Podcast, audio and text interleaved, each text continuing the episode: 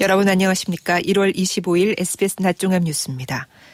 정부가 GTX로 수도권 출퇴근이 30분 이내에 가능하게 하고 지방에는 광역 급행 철도를 도입해 메가시티 1시간 생활권을 조성합니다. 중부지방을 중심으로 영하 10도를 밑도는 추위가 이어지고 있습니다. 한파는 내일 아침까지 이어질 전망입니다. 북한이 어제 신형 전략 순항 미사일 불화살 331형의 첫 시험 발사를 진행했다고 조선중앙통신이 보도했습니다. 우리 축구대표팀이 오늘 저녁 말레이시아와 아시안컵 조별리그 3차전을 치릅니다. 이상이 이 시간 주요 뉴스입니다. 윤석열 대통령이 출퇴근 30분 시대 교통격차 해소를 주제로 여섯 번째 민생 토론회를 열었습니다. 윤 대통령은 당장 올해부터 본격적인 GTX 시대를 열겠다며 수도권 출퇴근 교통난과 지방 교통 인프라 부족을 해결하겠다고 강조했습니다. 윤나라 기자가 보도합니다. 윤석열 대통령은 오늘 오전 경기도 의정부에서 열린 민생 토론회에서 수도권 출퇴근 교통난을 해결해 출퇴근 30분 시대를 열겠다고 말했습니다. 수도권 광역 급행철도 GTX 사업을 차질 없이 추진해 올해부터 본격적인 GTX 시대를 열겠다고 강조했습니다. 교통 개선 대책비 11조 원을 집중 투자해서 신도시의 교통 문제도 확실하게 손을 볼 것입니다.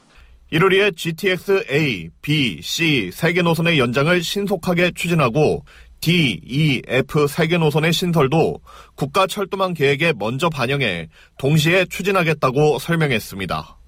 GTX A 노선은 평택, B 노선은 가평과 춘천, C 노선은 동두천과 천안 아산까지 연장되며 오는 3월 GTX 사업 최초로 A 노선의 수서 동탄 구간이 개통됩니다. 또 지방에서도 GTX급 고속 광역 급행철도 서비스를 누릴 수 있게 부산, 울산, 경남, 대구, 경북, 대전, 세종, 충청, 광주, 정남 등 총 4개 대도시권의 광역 급행철도를 추진하겠다고 말했습니다.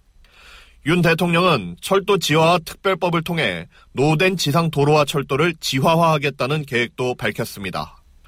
오늘 민생 토론회에는 윤석열 대통령과 성태윤 정책실장, 박상우 국토부 장관과 지역 주민 등 50여 명이 참석해 교통 문제에 대해 토론했습니다. SBS 윤나라입니다. 중부지방을 중심으로 영하 10도를 밑도는 추위가 이어지고 있습니다. 기상청은 이번 한파가 내일 아침까지 이어질 것으로 전망했습니다. 서동균 기자입니다.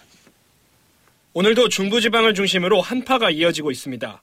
오늘 아침 서울의 수은주는 영하 9.7도를 기록했고 강한 바람에 체감 온도는 영하 14도를 웃돌았습니다. 대관령은 영하 28.5도로 전국에서 가장 추웠는데 대관령 1월 기온 중엔 역대 두 번째로 추운 날로 기록될 전망입니다. 이 밖에 충북 추풍령 영하 16.5도, 경북 봉화 영하 16.3도로 중부 중심의 영하 15도 안팎의 추위가 이어졌습니다. 경기 북부와 강원, 일부 충북과 경북 내륙엔 한파특보가 발효 중입니다. 면역력이 약한 노약자와 어린이 등은 가급적 야외 활동을 자제하고 급격한 기온 변화와 낮은 기온으로 인한 건강 관리에 주의가 필요합니다. 기상청은 이번 한파가 내일 아침까지 이어지다 낮부턴 기온이 서서히 회복되며 평년 수준을 되찾을 것으로 전망했습니다. 동해안과 경남 동부를 중심으로 대기가 매우 건조해 건조특보가 발효 중입니다. 기상청은 일부 지역에선 바람도 강하게 불어 작은 불씨가 큰 불로 이어질 수 있겠다며 산불 등 화재 예방에도 유의할 것을 당부했습니다. SBS 서동균입니다. 200곳이 넘는 점포가 불에 탄 서천 특화시장 화재 원인을 밝히기 위한 합동 감식이 어제 진행됐습니다. 화재를 감지해 자동으로 소방당국에 신고가 이루어지는 시스템이 있었는데 신고가 10분 이상 지연된 것으로 나타나 소방당국이 정밀 분석에 나섰습니다. DJB 이수복 기자의 보도입니다. 아무도 없는 점포 안에서 번쩍하고 불꽃이 튑니다. 그로부터 10여 분이 지난 뒤부터 불길이 조금씩 주변 점포로 번져갑니다. 시장에 설치된 자동화기 속보기가 불을 감지해 신고한 건 밤 11시 8분. CCTV상에 불꽃이 처음 발견된 지 16분이 지난 뒤였습니다. 이같이 화재 감지가 늦어진 점과 화재 원인 등을 밝혀내기 위해 60여 명의 합동감식반이 서천 특화시장에 대한 정밀 분석에 나섰습니다.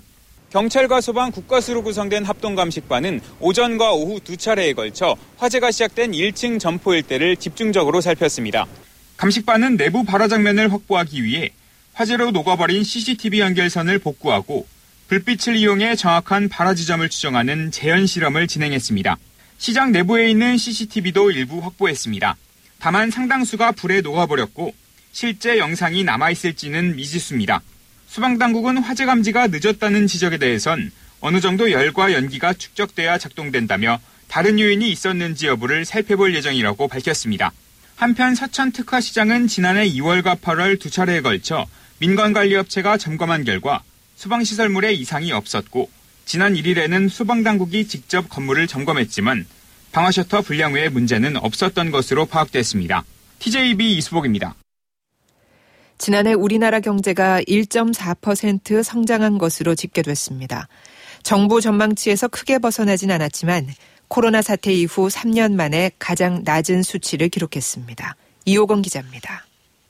지난해 한국 경제는 1.4% 성장했습니다.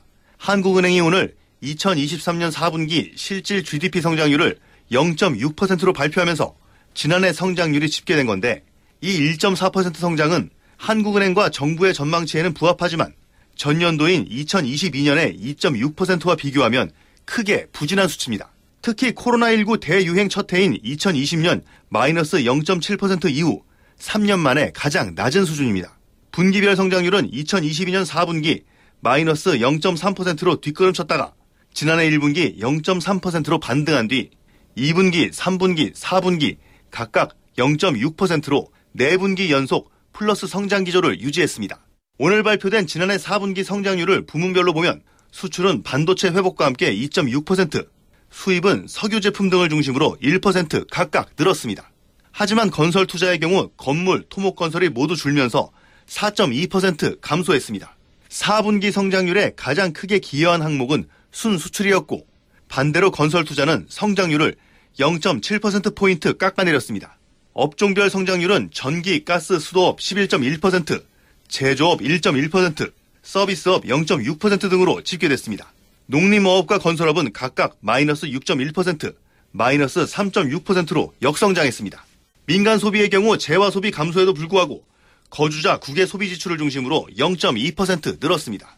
지난해 4분기 실질 국내 총소득 증가율은 0.4%로 실질 GDP 성장률 0.6%를 밑돌았습니다. SBS 이호건입니다. 국내 은행 대출 연체율이 2개월 연속 상승해 4년 만에 가장 높은 수준을 기록했습니다. 금융감독원은 작년 11월 말 기준 국내 은행의 원화 대출 연체율은 0.46%로 전월 말보다 0.03%포인트 올랐다고 밝혔습니다. 전년 동월 말 대비해서는 0.19%포인트 상승했습니다. 부문별로 보면 11월 말 기준 가계대출 연체율은 전월 말보다 0.02%포인트 상승한 0.39%였습니다. 기업대출 연체율은 0.52%로 전월 말 대비 0.04%포인트 상승했습니다.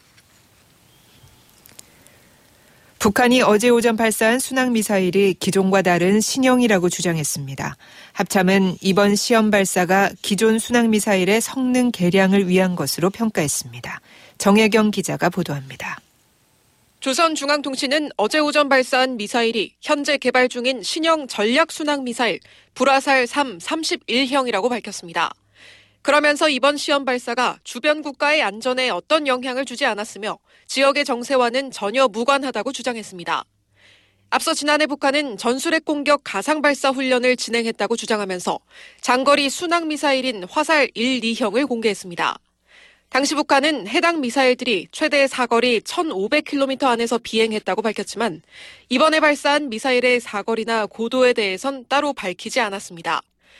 군 당국은 북한이 이번에 공개한 순항 전략 미사일 제식 명칭이 기존 화살에서 불화살로 바뀐 것에 대해 성능 개량의 연장선상으로 보고 있다고 밝혔습니다. 과거에 발사했던 것과 비교해서 비행 거리가 다소 짧았던 점을 고려할 때 이번에는 기존 순항 미사일의 성능 개량을 위한 것으로 평가하고 있습니다. 다만 전문가들은 불화살 명칭 외에도 31이라는 숫자가 추가된 것에 대해 기존 화살 1, 2형처럼 신형 순항 미사일에도 전술 핵탄두 화산 31형이 탑재될 수 있다는 점을 강조한 것으로 분석하고 있습니다. 미 국방부는 이번 순항미사일 발사에 대해 북한의 이런 활동을 감시하고 있다며 한국에 대한 방위 공약은 굳건하다고 밝혔습니다. 미 국무부도 북한이 도발적이고 불안정한 행동을 자제하고 외교로 복귀할 것을 촉구했습니다. SBS 정혜경입니다. 우크라이나 포로들을 태우고 가던 러시아군 수송기가 접경지인 벨고로드 지역에서 추락해 탑승자 전원이 사망했습니다. 러시아는 우크라이나 정권의 테러 행위라고 주장하며 비난했습니다. 파리에서 곽상은 특파원입니다. 현지 시간 24일 러시아 서부 접경지인 벨고로드에서 러시아군 수송기가 추락했습니다.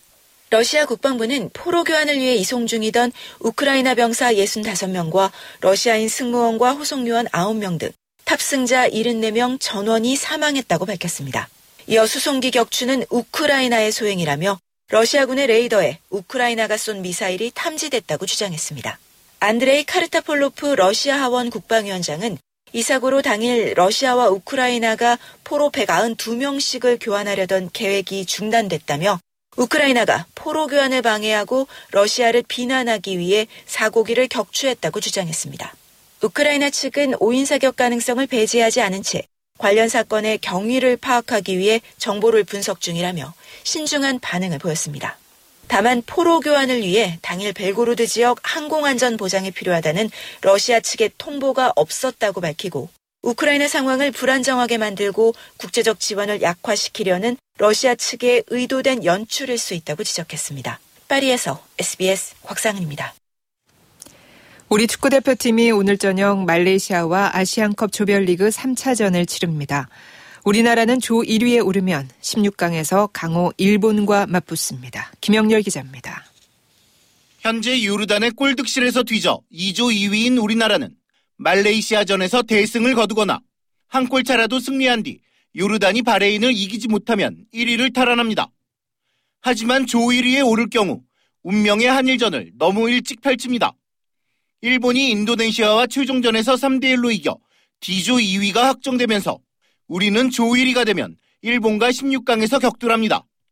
이 때문에 최소한 조 3위로 16강행은 이미 확정한 대표팀이 말레이시아전에서 적당히 힘을 뺄 것이란 전망도 있는 가운데 클린스만 감독은 이를 정면으로 반박했습니다.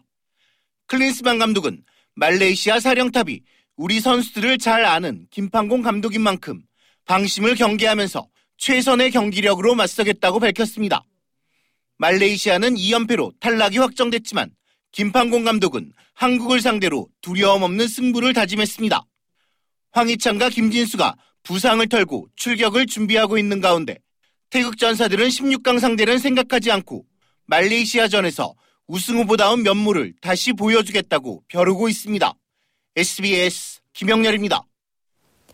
설명절을 앞두고 물가가 좀처럼 잡히지 않고 있습니다. 차례 준비에 드는 비용이 역대 최고치로 올라갈 전망인데 과일, 채소 가격은 정부의 물가 관리에도 꿈쩍 않는 모습입니다. 김수영 기자입니다. 서울의 한 대형마트, 설 명절을 보름 앞둔 상황에서 차례상을 차리는데 필요한 재료들을 구입해봤습니다. 한우 양지살 200g에 2만원 가까이 하고 배는 2개에 12,000원이 넘습니다. 몇 가지 고르지 않았는데도 가격은 10만원을 훌쩍 넘어갑니다. 한국물가정보가 올해 4인 가족 기준 차례상 비용이 얼마나 드는지 조사한 결과 역대 최고치를 기록했습니다. 주요 35개 품목으로 따지면 대형마트의 경우 모두 38만 원이 넘는데 이는 지난해보다 5.8% 증가한 수치입니다. 전통시장에서 구매해도 지난 설 때보다 8.9%큰 폭으로 올랐습니다. 지난해부터 계속 비싼 과일값과 채소 가격 상승이 영향을 미쳤습니다. 사과는 대형마트 기준으로 40% 가까이 올랐고 배추 44%, 대파는 50% 넘게 뛰었습니다. 사과, 배 수요가 다른 과일로 몰리면서 과일 가격은 전반적으로 다 강세입니다. 정부는 농축수산물 할인 지원에 840억 원 예산을 투입하는 등 설 물가 잡기 총력전에 돌입했지만 당장 물량을 확 늘리기 어려운 과일, 채소 위주의 급등이라 소비자들의 체감 효과는 크지 않은 편입니다. 최근 이어진 한파에 채소 가격이 추가로 오를 경우 차례 비용 부담은 더 늘어날 수도 있습니다. SBS 김수영입니다. 1940년대 일본 군수기업인 후지코시에 강제 동원됐던 근로정신대 피해자들도 회사로부터 손해배상을 받을 수 있게 됐습니다. 대법원 일부는 오늘 고 김옥순 할머니 등 여자 정신근로대 5명이 일제강점기 때 군수기업 후지코 시를 상대로 각 1억 원의 손해배상과 지연이자를 청구한 소송 상고심에서 피고는 원고들에게 각 1원 권과 지연이자를 지급하라며 원고 일부 승소 판결한 원심 판결을 확정했습니다.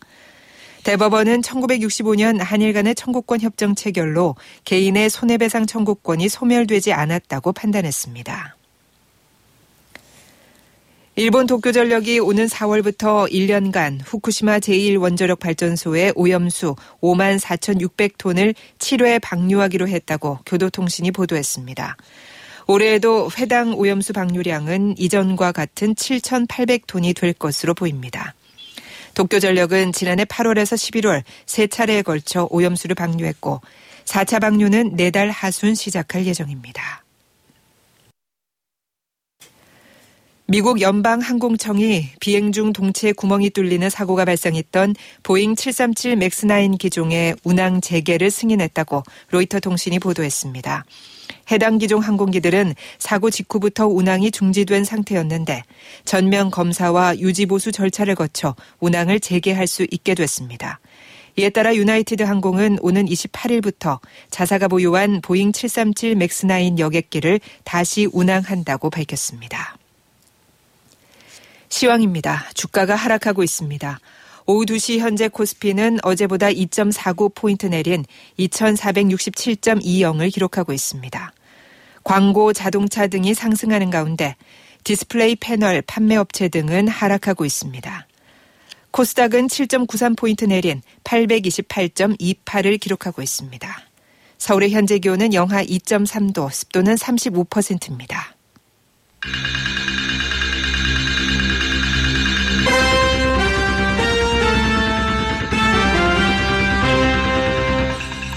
SBS 낮중함 뉴스 진행의 이병이었습니다.